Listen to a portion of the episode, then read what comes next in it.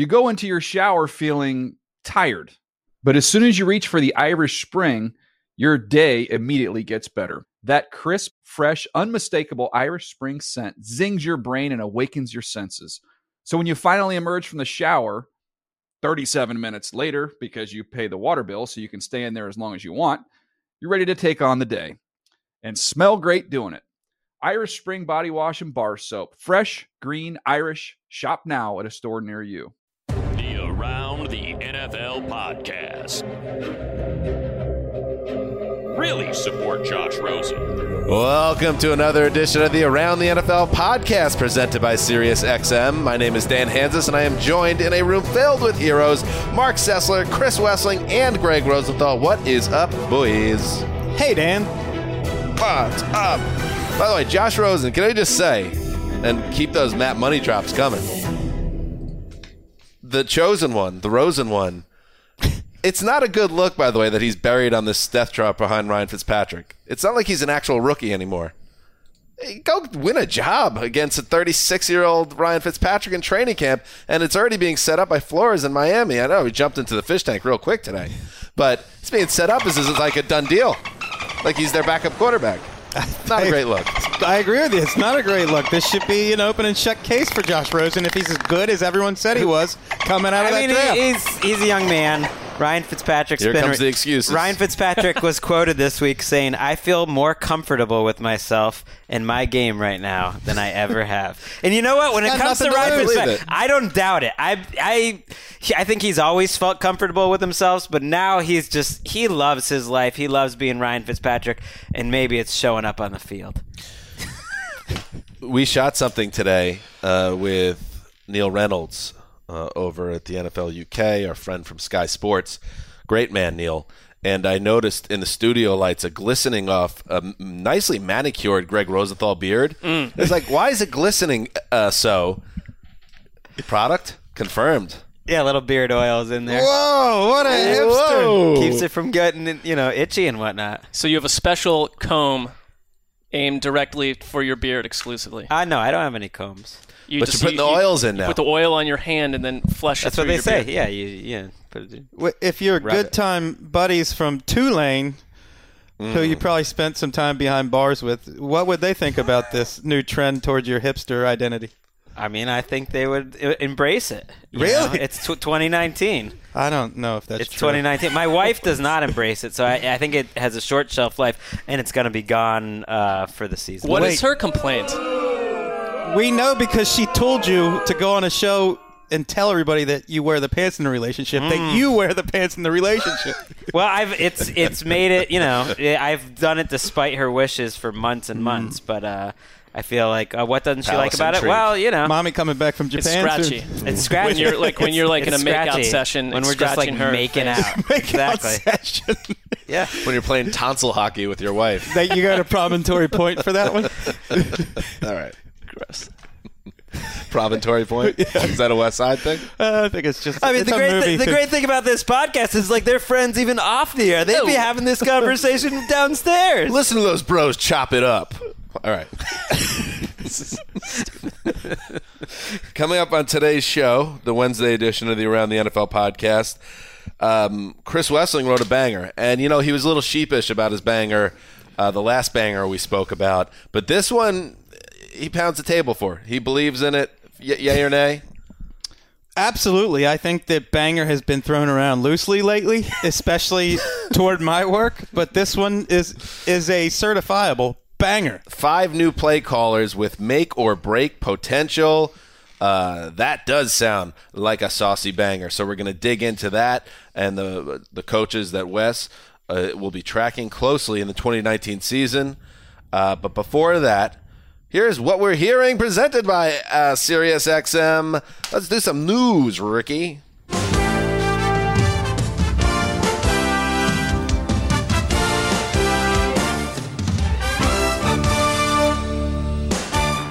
And now, inside the NFL, pro football's most informative hour with your hosts, Len Dawson, Nick Buoniconti, and Chris Collinsworth. Yes. Uh, first of all, that's Harry Kalas. Correct? Yes, from Philly. absolutely, who was the voiceover guy for HBO Films Forever, uh, HBO Sports, and um, yes, Nick Buoniconti, who had an incredible playing career in the NFL. He was a member uh, linebacker of the 1972 undefeated Dolphins. He was inducted into the Pro Football Hall of Fame. Uh, played with both the Miami Dolphins and the Boston Patriots. He passed away at the age of 78 um, on Tuesday, and uh, I just wanted to say, and the reason I played that is I grew up, how I became an NFL fan really was, you know, watching the Jets with my dad, but then also what, where I learned about the NFL was HBO and Inside the NFL and Buoniconti and uh, Len Dawson and later Collinsworth.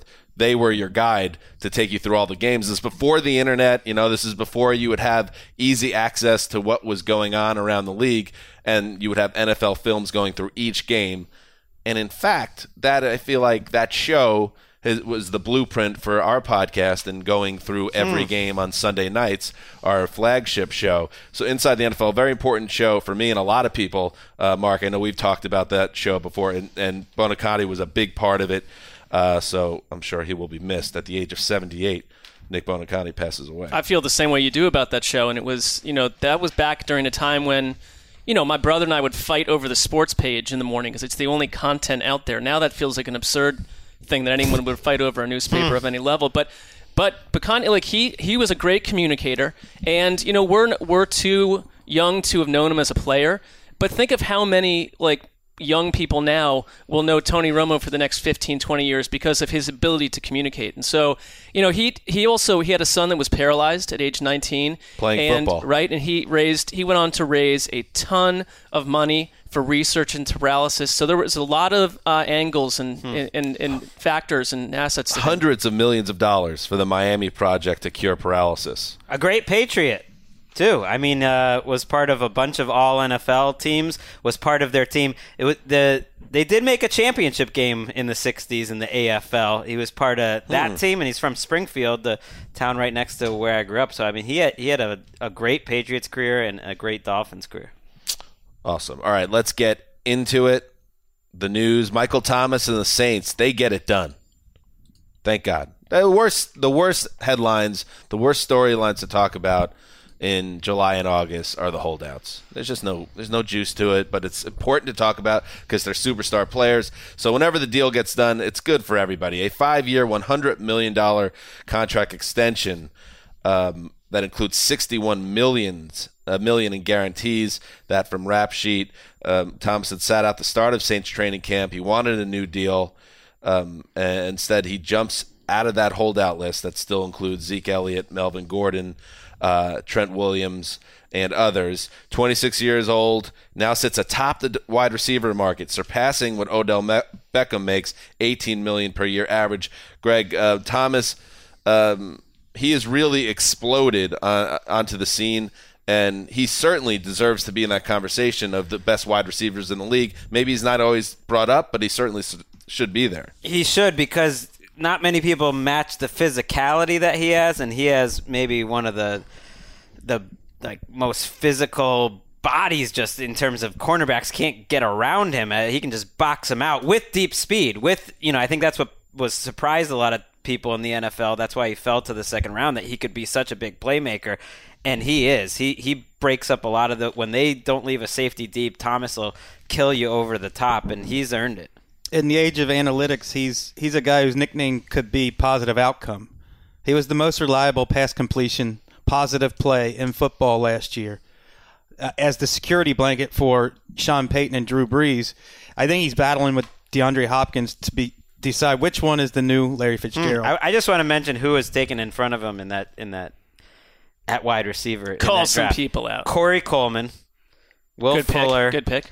Josh Doctson, Laquan Treadwell. Those were at least the first round picks, with, Mm. with Thomas going midway through the second round. You remember in the 80s um, and early 90s, speaking of inside the NFL in that era, when they had the NFL posters and it would be, you know, ridiculous like Dome Patrol for the Saints or like the Giants would be the bad fellas and they'd be dressed like gangsters.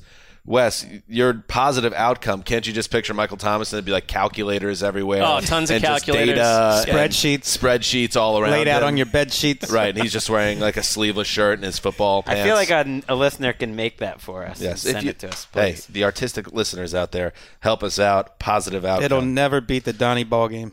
No, Donnie the baseball Hitman. poster. The Yeah. Hitman, which hangs in my garage to this day. Anyway, the and just so you know, I mean, if you're not aware, if you don't know, now you know.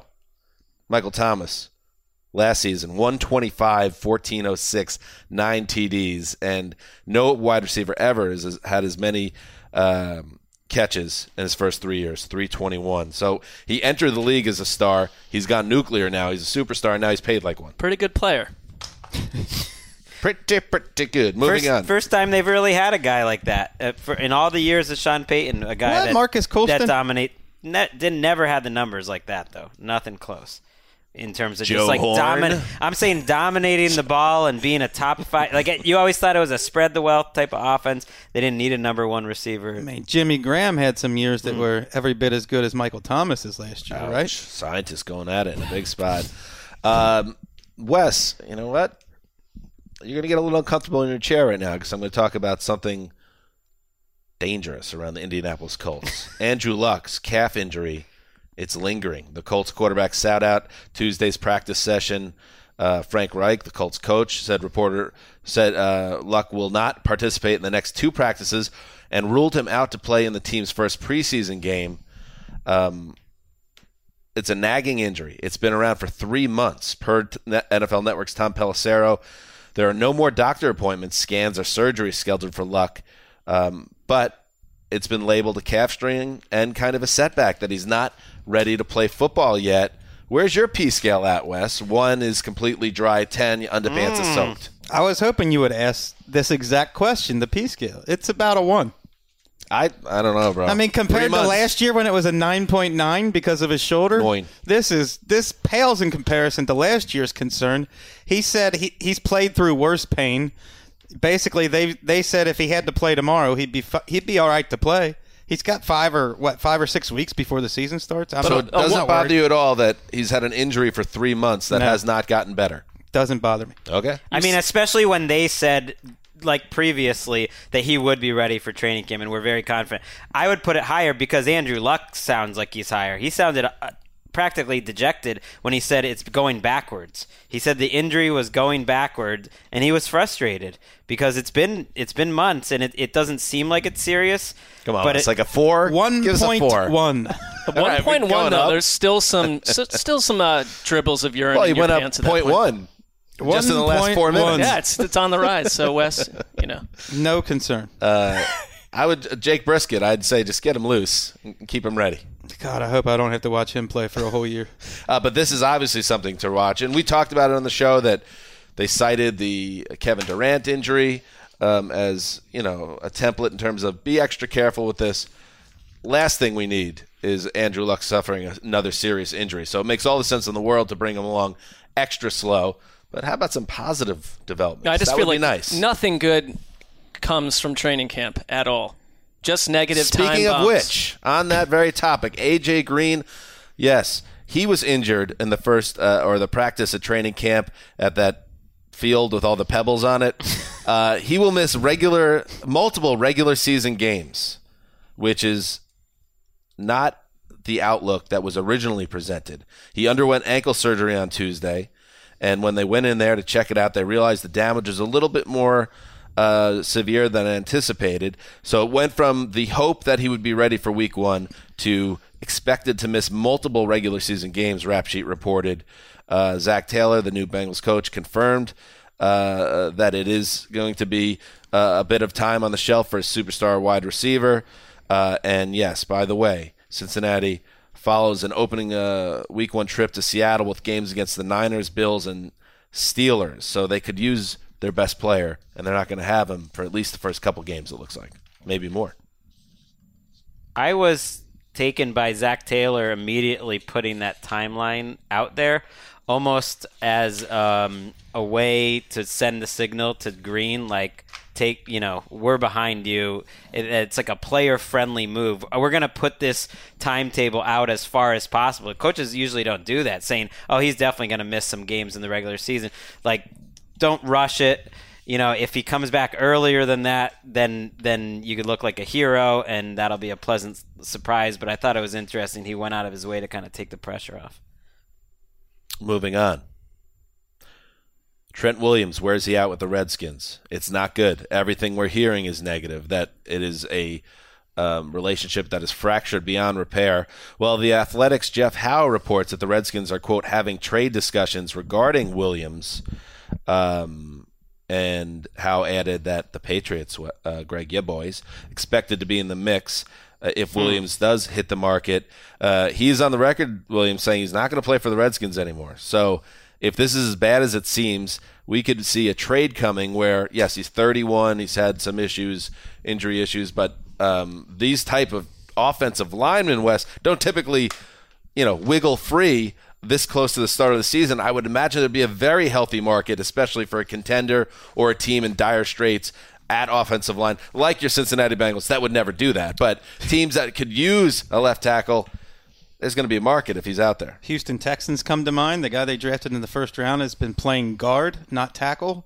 Uh, Tytus Howard, so they come to mind. Um, it seems that in the past 48 hours, the it finally not dawned on the Redskins, but they've accepted the fact that Trent Williams is probably not going to play for them, so we might as well start listening to trades. They signed Donald Penn, and when Donald Penn spoke to the media, he said, I didn't like playing right tackle last year. I wasn't comfortable with it. I'm coming to the Redskins to play left tackle.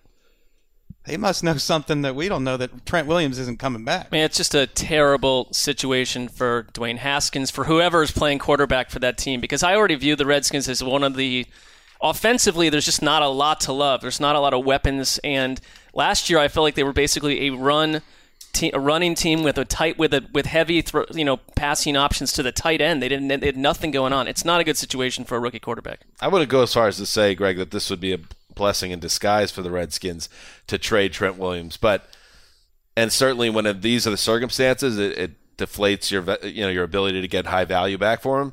But he's a 31 year old left tackle for a team that's probably at least a couple years away. The idea of trading him and getting good value back is not the worst things for a Redskins team in transition. Depends what's good value, though. He's their best player, or he has been their I'm just saying, is that is this a, is this a playoff team next year or this year? I No, no, but he's their best player. And okay, are the Texans going to give up a first round pick for him? A second round pick, maybe? I mean, With health concerns. I mean, to me, I wouldn't trade Trent Williams unless you got a second round pick. He's too like what? Why is that helping So your just let him sit out all year? See what happens. I don't know. Like, call call the bluff on that. I I think they could get something. I mean, Duane Brown got a second round pick at midseason. Why can't Trent Williams? Trent Williams is who better, did better player. Who do we trust to win the uh, the And the deal Texans here? have a mil- have forty million. dollars. Why do all these teams have so much cap space? Spend it. Just spend it on Trent Williams. if it's the 40 million Patriots, dollars. if it's the Patriots, who do you trust to win the deal here? Bill Belichick or Bruce Allen? Doug Williams is on the phone too. You know, you got to trust Doug. I'm a little surprised that if the Patriots got in there, uh, but their first round pick from a year ago, Isaiah Wynn, still not practicing. Yikes. So right now they have uh, Joe Thuney, who's their left guard, playing left tackle for the most part. So it's, uh, it could be a problem. And the other news to take out of this that yes, it does continue the streak. It's been going on for the last 747 uh, high-level veterans that hit the trade market to immediately be attached to the Patriots as a potential suitor. It's just the record. It's a record that will never be. It's it's Cal Ripken. Baseball in baseball, it's the Yankees, and they that's been the case since the '90s. So Right. it's, it, that they, no, it's they're been the case longer. since the 40s and 50s. That's that's true. Although your boy, you know, what are you doing? The Reds trading for Trevor Bauer. Stay Oh, out- did you want him? Stay Come out of on, the Reds. race. I forgot every superstar in Major League Baseball is ultimately ticket for the Yankees because they're the only game in town. And it's cute that you guys fancy yourself contenders, but you know, stay out of the the you know big play box. well, right the now. oldest team in baseball thinks it's allowed to win games too. Some unexpected the British MLB heat. listeners are furiously googling Trevor Bauer right now. Uh, I don't know if you're gonna like Trevor Bauer, but I read up on him a lot last night, and you could not create in a lab any anything or anyone with a more galling personality than this guy. Yeah, yeah. And he's a real menace on Twitter as well. Oh my God! I think he's he's a sociopath from the Very good comments. pitcher, though. He's yes, very good. absolutely. It's just going to be hard to root for a shutout from that guy every time out. Yeah. All right. Uh, in other news, uh, Marc, why don't you jump in there? You've been active on Twitter with baseball stuff recently. I, you know, my baseball content, it arrives when it arrives, not when it's asked for. Wait, Okay, I although that that reminds me of uh, interaction we had walking up here, where uh, Andy Gregg, who's big time director, Yeah. Giant. exec giant, uh, you know, because he's so tall, his nickname, uh, just walked us by and he's like, uh, Sessler, you've been tweeting out some weird lately. Well, you know, I, I love that people think He's that like, I "You're- only you're right." know about football and that I don't have a, a rich history covering baseball as well. Moving on. Um, the Cowboys back in business with Alfred Morris. Uh, this deal comes, of course, at a time uh, when Dallas could use more bodies in their backfield at running back as a potential protracted holdout with Ezekiel Elliott goes on. So, 30 years old, Alf Morris, you know, he's, he's had moments. He's had moments, and He's uh, been 30 years old for seven years. that's fair. uh, yeah, I accidentally called him Albert Morris our last show, and that we're talking about his rookie season. That was 2012, but it feels like he's been in the league since about 1996. he's one of those guys. But he actually did some things a couple of years ago with Dallas um, in um, limited duty, and you could do worse probably. Probably could do better, but you do worse also. nice little insurance policy. He knows the knows the system there. Um, Jane Slater reported something interesting on Tuesday that her sources from Dallas told her the Cowboys do not like the way Todd Gurley's contract was structured, and they want to reset the market rather than set the market. And she, yeah, she said they're not close.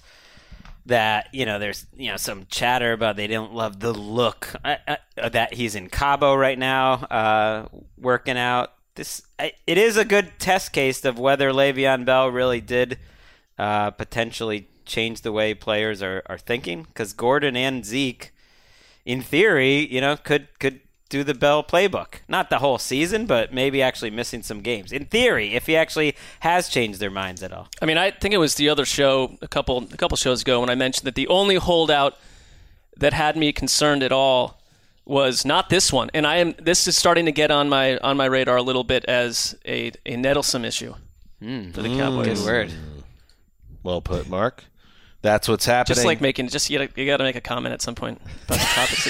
that just- That's what's happening in the news. All right, so uh, it's like crap. Now I have to say something. It's like that. It's like a window into Marc's intern, like interior. Uh, oh shoot! I better say something. Soon they're going to know they can't do they can do it without me. Easily. Um, all right. That's what's happening in the news. All right. So, Wes, he's back. Um, a bit of a, a soft launch for the banger um, in the banger zone for Wes with his last piece, but now he is all tra- training camp is done. He, he- you know, he got some reps in week three of the preseason. Um, you know, he met with his trainers. He took all the right supplements. Didn't get suspended. He is ready for football. And you Showed know- up to camp a little overweight. There, Yeah, I got to knock A little out of this. shape. This was an exercise in knocking the rust off for me. I've got to learn about Kellen Moore. You know, I've got to learn about what Chuck Pagano did last time he was defensive coordinator. That's good. So, what did Wes write about? He wrote about the um, assistant coaches in new places that really are going to be big factors with their teams. And I imagine, Wes, these are teams that uh, fancy themselves Super Bowl contenders. So, there could be a make or break element uh, to um, these gentlemen and their uh, presidents with these teams. Uh, want to get into the list because Well, I have a feeling that one person on this list will not be a Super Bowl contender in the eyes of you three. Rick, Skang- Rich Oh, right, Scangarello, of course. Denver Broncos offensive Well, why don't we start there? Everyone calls them. Skangs. I mean, your Skangs. friends call them Skangy. skangs. Skangs. I called him Skangs in the article. All right, so tell us about Skangs. He is he's the new offensive coordinator of the Broncos. Gary Kubiak, of course, who we'll talk about later, uh, seemed to have some type of I don't know, falling out might be strong, but disagreement or philosophical break with John Elway. So he left the team uh, and took his his um, hair, his gorgeous hair, to Minnesota. But Skangs is there as the OC. Tell us about what do you think about what's going on there? Well, Skangs is only the OC because Elway, John Elway got on the phone to uh, another Stanford legend, John Lynch, and basically coaxed him in to allowing the Broncos to interview Skangs. Uh, so he had to promise that th- they, he was the lead candidate, that he was probably going to get the job when they hired him. This guy comes from the Kyle Shanahan tree. Um, and I think that Mike Munchak, the offensive line coach, is just as important of a hire as Scangarello. He has he's he's one of the most respected line coaches in the NFL. The Steelers were top seven in DVOA all five years that he was running the offensive line in Pittsburgh, and this is the team with the second most blown blocks in the NFL last year. The Broncos. They've got at least two new starters in Ja'Wuan James at right tackle, Dalton Risner, the rookie at guard, and Flacco had the lowest rating passer rating under pressure in the NFL last season. So it's very important for him not to be under constant pressure. I feel like between Skangs and Munchak, this will be an improved offense, much improved. They're going to have a lot of new starters on this team. I like it when teams have kind of a connection to the schemes that they've run throughout their history, and this is very much a Denver Broncos type of offense. I mean, it's very much a Mike Shanahan, which is it. Look, it's still working, as you can see with Kyle Shanahan and the influence he's had with Sean McVay and everyone else across the league. But what a what a come up for this guy. He was the Wagner offensive coordinator three years ago. Wagner. He was at Millsaps like five, se- seven, eight years ago. So What's Millsaps? Millsaps is another college. Also, the last name of I think Paul's it's a Millsaps. it's a female prep school in Iowa. Denver Nuggets power forward. Uh, so I mean, he. I think he's the guy that Kyle Shanahan really like loved, and that, and I think that word got around the league, and now he's in Denver. Marc, this is your slot. What are you asking me today? Contribute I'm just. I'm bathing in the the knowledge that Wes is just pouring out on us right here. So, next topic, please. Gangs. Um, all right, let's talk about Gary Kubiak. It didn't work out in Denver. Um, they couldn't figure out a way uh, to do it, so he goes to Minnesota. And this is a situation where uh, offensive coordinator Kevin Stefanski, he'll still have the gig and he'll still be calling the plays. But Wes Kubiak's going to be. I mean, that offense is going to look different if Gary Kubiak is in town. Talk about a dream hire. I mean, Stefanski's calling the plays, but they not only brought in Kubiak, they brought in Rick Dennison, Kubiak's longtime uh, right hand man who manages the running game.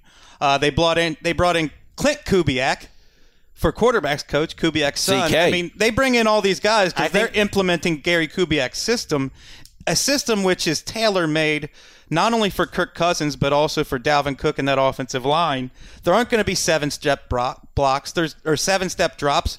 Um, the offensive line will have more time. They won't be under as much pressure with all the rollouts and bootlegs they're going to have. Kirk Cousins is the only quarterback with a thousand passing yards and a 100 or better passer rating on play action throws in each of the past four years, which is the foundation of Kubiak's offense. I feel like this is just a perfect. You talk about the problem last year, Mike Zimmer's desire for a run oriented attack versus an offensive line that couldn't pull it off, and John DeFilippo, who's always been a very pass heavy play caller. You bring in a guy who marries the run and the pass as well as anybody has for the past couple of decades, Gary Kubiak.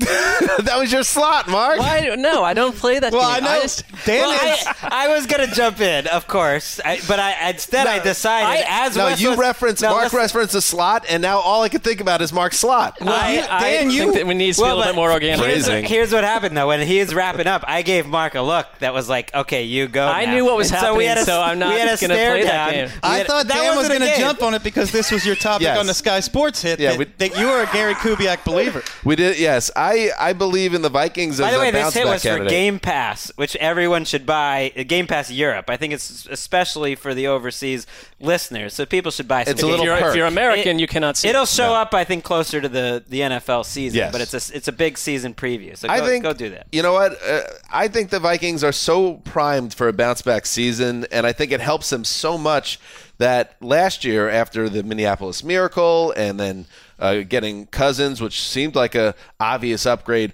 over Case Keenum, that they would be a team that would get to the Super Bowl. Finally, get back to the Super Bowl, and th- they kind of wilted. It felt under that, and Cousins didn't live up to expectations, even if his numbers uh, seemed as strong as always. Uh, this year, though, they seem to be lying in the weeds in the NFC, and that, and I think uh, Wes, everything you're adding is just adds more fuel fuel to that fire, and my feeling that this is a team. Uh, this to me, they could be a 12 and 4 team if that offense gains more consistency. I, I believe in that defense. I believe in that home field advantage. It's one of the best in the NFL. They seem to be a, a potential NFC monster. There was just a stink on them from the early part, or the earliest reports we heard of DeFilippo and Zimmer not being on the same page, and I think it it kind of rotted that team from the inside out. And so this feels like Zimmer's got his guy, his guys, Coobs, Coobs 2.0, the son. Don't know what he looks like, but I mean, it sounds like a good. I, I mean, I think they are a bounce back type team. He brings an entourage. That's why I, it sounds like that's why he left Denver. Is ultimately when you hire Coobs, Right. You don't just have Coobs. You have Dennison. You have Klint Jr.. Kubiak. They got to all go on the payroll. It's like hiring the star, and you got to find like a job for like LeBron James's like you know third best friend or whatever.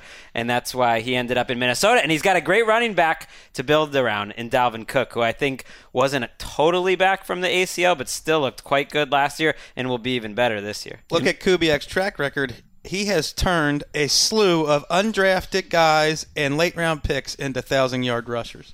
Uh, now he's got a second round pick in Dalvin Cook. let's connect again back with the Broncos. The Broncos are connected to all these. It's like a Kevin Bacon situation. Well, this is the the Shanahan family is running through this entire list. Interesting. So, yes, I just brought up Case Keenum. Keenum. He went from Minnesota to Denver, and Kubiak. He went from Denver to Minnesota. Minnesota. Now Chuck Pagano, he replaces Vic Fangio, who went from Chicago to Denver. He is the new defensive coordinator of the Bears. Trademark me. Your thoughts, Wes? Well, this is the one that this instigated the article. Um, thinking about Chuck Pagano because you lose Vic, Vic Fangio, who is, I, I think, along with Wade Phillips, the most de- most respected defensive mind in the game right now. Well, Bill Belichick's sort of on an island up there by himself, but you know, throw in Romeo Crennel is another guy who's respected. But we don't really know what Chuck Pagano is. He had one year as defensive coordinator with the Ravens, where they finished third in defense uh, with Ray Lewis, Ed Reed, Terrell Suggs. And then he went to the Colts, and he never really had much talent to work with on defense. Now he's taken over a defense that is almost sure to regress to the mean just because they had a sky high turnover rate, lost very few games to injury last year, and cannot end 15% of drives with an interception like they did last year, hmm. especially with a slight drop off in talent in that secondary. The problem with taking a job like that is that they invariably will regress back to the mean with the turnover stuff, and they needed that defense every week to make up for their offense. I felt like, and if you're if you are in this situation, Pagano, you're going to get blamed from the earliest part of the season if it doesn't go well. I, that's I, I want to take On a the other job hand- over some for someone who floundered before me. You come in and you look good. On the other hand, when you have a chance to work with Cleo Max, Akiem Hicks, Roquan Smith, Danny, Danny Trevay, I mean, th- they're absolutely loaded. Eddie with. Jackson, Kyle Foot, they are loaded, and yet I, I think it's a tough spot to go to for Pagano. You know, Dan Pompei wrote a good article I, I, this week on the Athletic about the Bears. Just the the teams that return all their starters and the expectations are there. Sometimes. Those are the ones I'm worried about. There's not. There's no longer like the comp. There's no competition. There- All the starting spots point. are back. They were kind of hungry and trying to prove everything. I think Nagy did such an amazing job. Can he create that many plays again? But defensively, it's just proven statistically that it is tough to stay that dominant, stay that hungry. On paper, though, they are the best. I don't think like you need to try to come up with some hot take that there's some other team. They are the best on paper. I'm interested in your number number four on your list. And again, Chris Wesseling wrote a banger. Five new coaches with make or break potential. So the Falcons, we all know what happened. Kyle Oh, Shanahan new coaches. Okay. presided over an offense that was historically great uh, in the 2016 season uh, in Atlanta uh, when they went to the Super Bowl and nearly won the damn thing before collapsing. Um, he he leaves, gets the gig in San Francisco head coach job. So Steve Sarkisian comes in, and he never kind of was able to match it. He was never able to match the magic, even though they did score points. Uh, it just wasn't special. So what do they do, Wes? They bring back guys that were familiar to Matt Ryan and company before that amazing 2016 season, which is almost to say, I don't know, from a perspective, an outside perspective, maybe we'll never capture lightning in the bottle like we did in 2016. But we liked what we were before Kyle Shanahan got there. We didn't like the Sarkisian version of us. Let's try, let's, as you wrote, go back to the future. First four years of Matt Ryan's career as coordinator was Mike Mularkey. Next three years as coordinator was Dirk Koetter. Falcons hired both of them this year, one to coordinate the passing game, the other to coordinate the running game, and Dan Quinn cited continuity. Basically, they want to run the system Matt Ryan's been running while he's been a top five or six quarterback the last three or four years, rather than going back to what Dirk Koetter was doing. Uh, and Dirk Koetter's um, he he runs an Air Coryell like vertical spread scheme that should be pretty similar to what they were running before, so it shouldn't be a big change. Um, but I think what they're going to find is, even though they were a top ten offense during Dirk Koetter's uh, first time around, Matt Ryan's a different quarterback now. He was a much more conservative passer. His average depth of target was always kind of bottom third in the league, and now he is one of the most prolific downfield bomb throwers in the NFL. He he is excellent at it and has been for three years. I mean, if we talk about the Vikings as a bounce back team, I'd go Falcons because a- a lot obviously went wrong health wise for them last year. But but Koetter and like Matt Ryan have proven that they can get along well and, and, and work with each other, and that's a huge factor in the NFL. And another option, I guess it's you'd have to be monkeying around with the categories here, you know, and new coaches. But Dan Quinn, I mean, Dan Quinn's a defensive coordinator right now. They didn't hire anyone. Eh, He's under pressure because he fired all his coordinators. Peter King pointed out, I think it was from Football Outsiders actually, they were the first team since the 88 89 Colts to fire all three of their coordinators and keep their head coach. Hmm. Which is crazy. And he's fired a lot of coordinators over the year. And then and he put himself in as a defensive coordinator.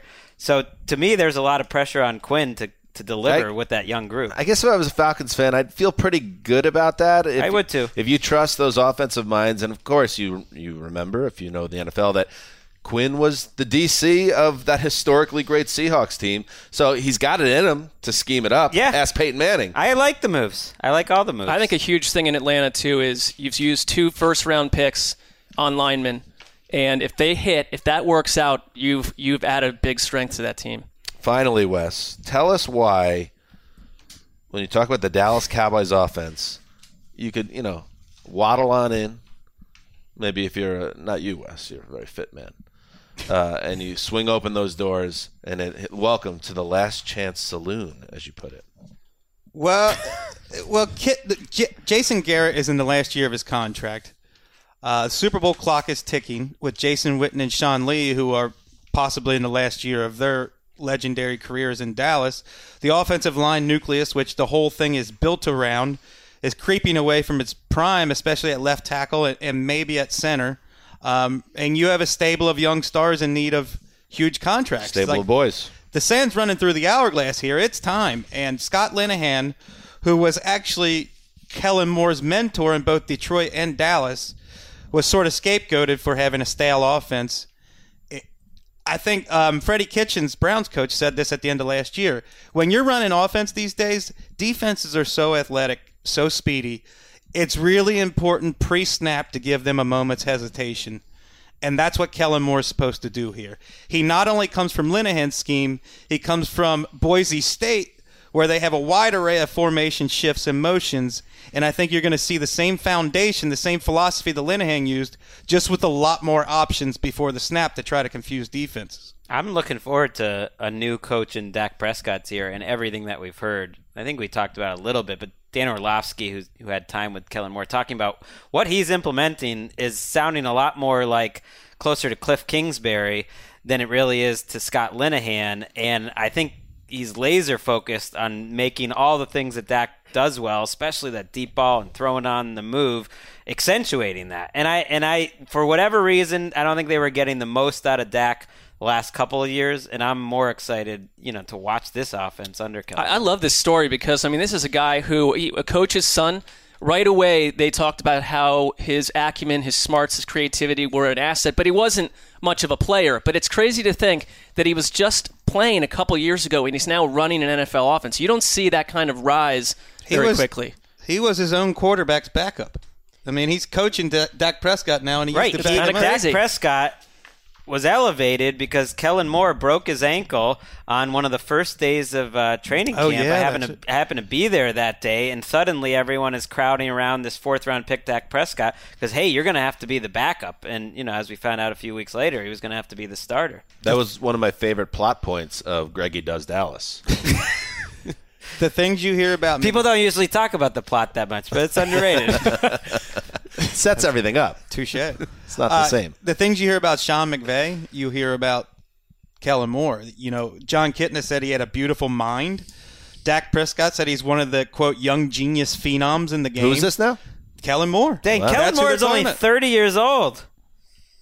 It's just crazy. So- I like it. It's exciting. Jason Garrett's the man who will replace Jason Garrett if they don't get Sean Payton. Well, they- essentially. So he was They've got a 29 really when they hired him. Wow, that is wild. They've got Kris Richard on defense, who really took over play calling from Rod Marin- Marinelli last year, even though Marinelli's the coordinator. So they've got a couple of head coaching candidates. Nice. Well, check it out, NFL.com slash Wesseling, uh, to see all those, all that analysis in one place.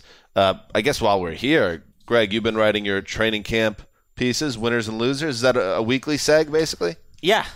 Sun or uh, they go. It goes up Monday mornings. Some winners and losers. Big recap of the the training camp week that was. Um, the old Zeuser will have a Friday column to be determined, and then Hard Knocks recaps return on Tuesday when Hard Knocks is back covering the Oakland Raiders. So I, I think it'll be like the eighth year I'm doing it. This is getting ridiculous Beautiful. now. Um, you would think at some point your career advances past certain things, but no, it's just it's hit this nice little plateau and just sits where it is, and we just coast along deeper and deeper into our lives. I'm not complaining. Marc, anything for you on the horizon? Uh, a new column that will be featured every week is uh, beginning in a week or two. I'll tell, tell you about it then. Ooh. Threw some ideas by the original content team, and one of them they accepted. You reeled them in.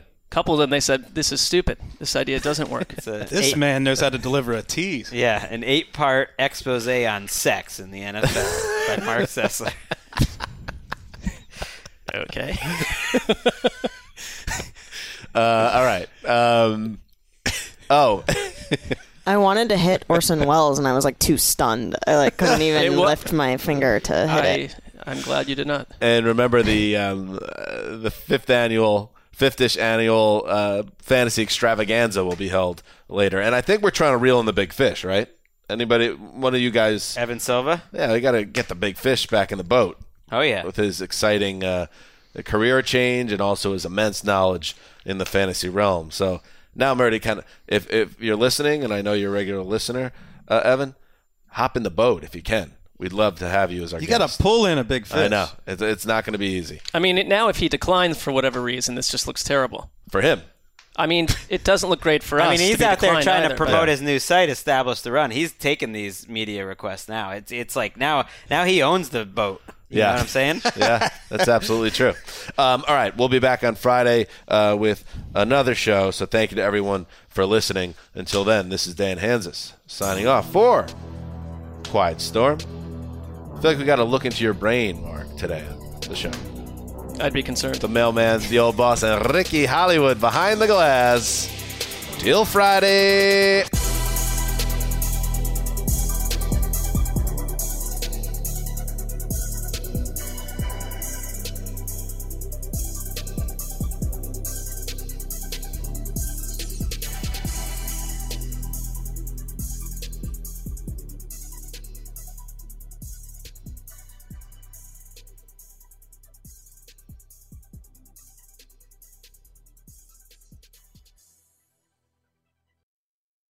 You go into your shower feeling tired, but as soon as you reach for the Irish Spring, your day immediately gets better. That crisp, fresh, unmistakable Irish Spring scent zings your brain and awakens your senses. So when you finally emerge from the shower, 37 minutes later, because you pay the water bill so you can stay in there as long as you want, you're ready to take on the day and smell great doing it. Irish Spring Body Wash and Bar Soap. Fresh, green, Irish. Shop now at a store near you.